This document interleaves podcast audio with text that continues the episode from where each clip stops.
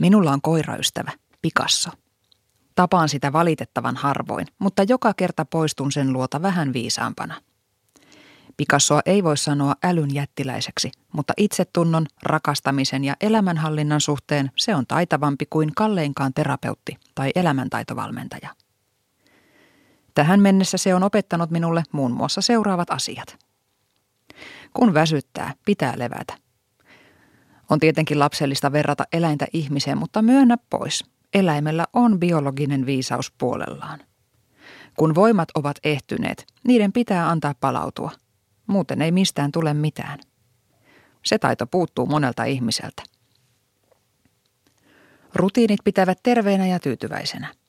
Riittävän levon ohella säännöllinen lenkkeily ja tarpeenmukainen syöminen pitävät pikasson kunnossa. Rutiineista pitää tarpeen tullen voida myös poiketa, jos on vaikka kiire, vähän lyhyempikin lenkki riittää ja toisinaan voi herkutella ja nauttia siitä täysin siemauksin. Ja kaikkea ei tarvitse ottaa niin vakavasti. Joskus on ihanaa antautua vain leikkimään ja pitämään hauskaa. Ei saa haukkua toisia.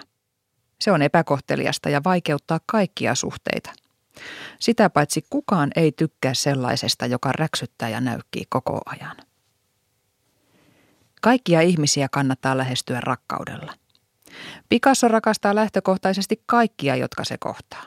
Se ei katso ystävänsä ikää, sukupuolta, ihonväriä, varakkuutta tai seksuaalista suuntautumista. Picasso on ystävä kaikille, jotka kohtelevat sitä hyvin. Jos joku osoittautuu pelottavaksi tai vaaralliseksi, Picasso tekee johtopäätöksensä. Sillä on vain hyviä ystäviä, sillä huonot eivät ole ystäviä lainkaan. Kannattaa antaa anteeksi nopeasti, eikä tapahtunutta pidä muistella sen jälkeen. Picasso kyllä harmistuu, jos vaikka minä tallaan vahingossa sen tassulle, mutta se ei jää ikinä vellomaan kokemaansa vääryyteen. Picasso antaa vahingot anteeksi ja jatkaa kevyin sydämin. Seuraavalla kerralla ollaan taas ylimmät ystävät. Parasta on keskittyä vain yhteen asiaan kerrallaan. Kun syödään, ei tehdä muuta. Kun levätään, silloin vain levätään. Kun ulkoillaan, keskitytään ihmettelemään ympärillä olevia asioita sataprosenttisesti. Ja kun leikitään, unohdetaan kaikki muu. Tästä meidän stressaantuneiden älypuhelin riippuvaisten työnarkomaanien tulisi todellakin ottaa oppia. Kun toista surettaa, pelkkä läsnäolo riittää. Picasso ei osaa selittää ikäviä asioita hyviksi tai antaa syvällisiä neuvoja suuriin ratkaisuihin – Lohduttaa se silti osaa ja sen se tekee täydestä sydämestään. Se tulee vierelle ja antaa kaiken huomionsa ja lämpönsä.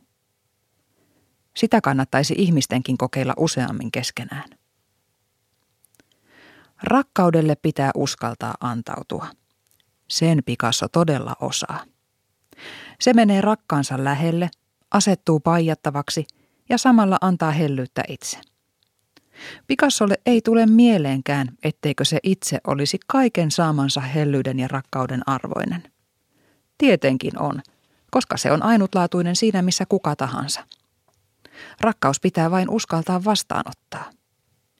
Ainoa vastapalvelus, minkä Picasso rakkauden eteen tekee, on, että se rakastaa itse takaisin, ehdoitta. Juuri niin kuin kuuluukin.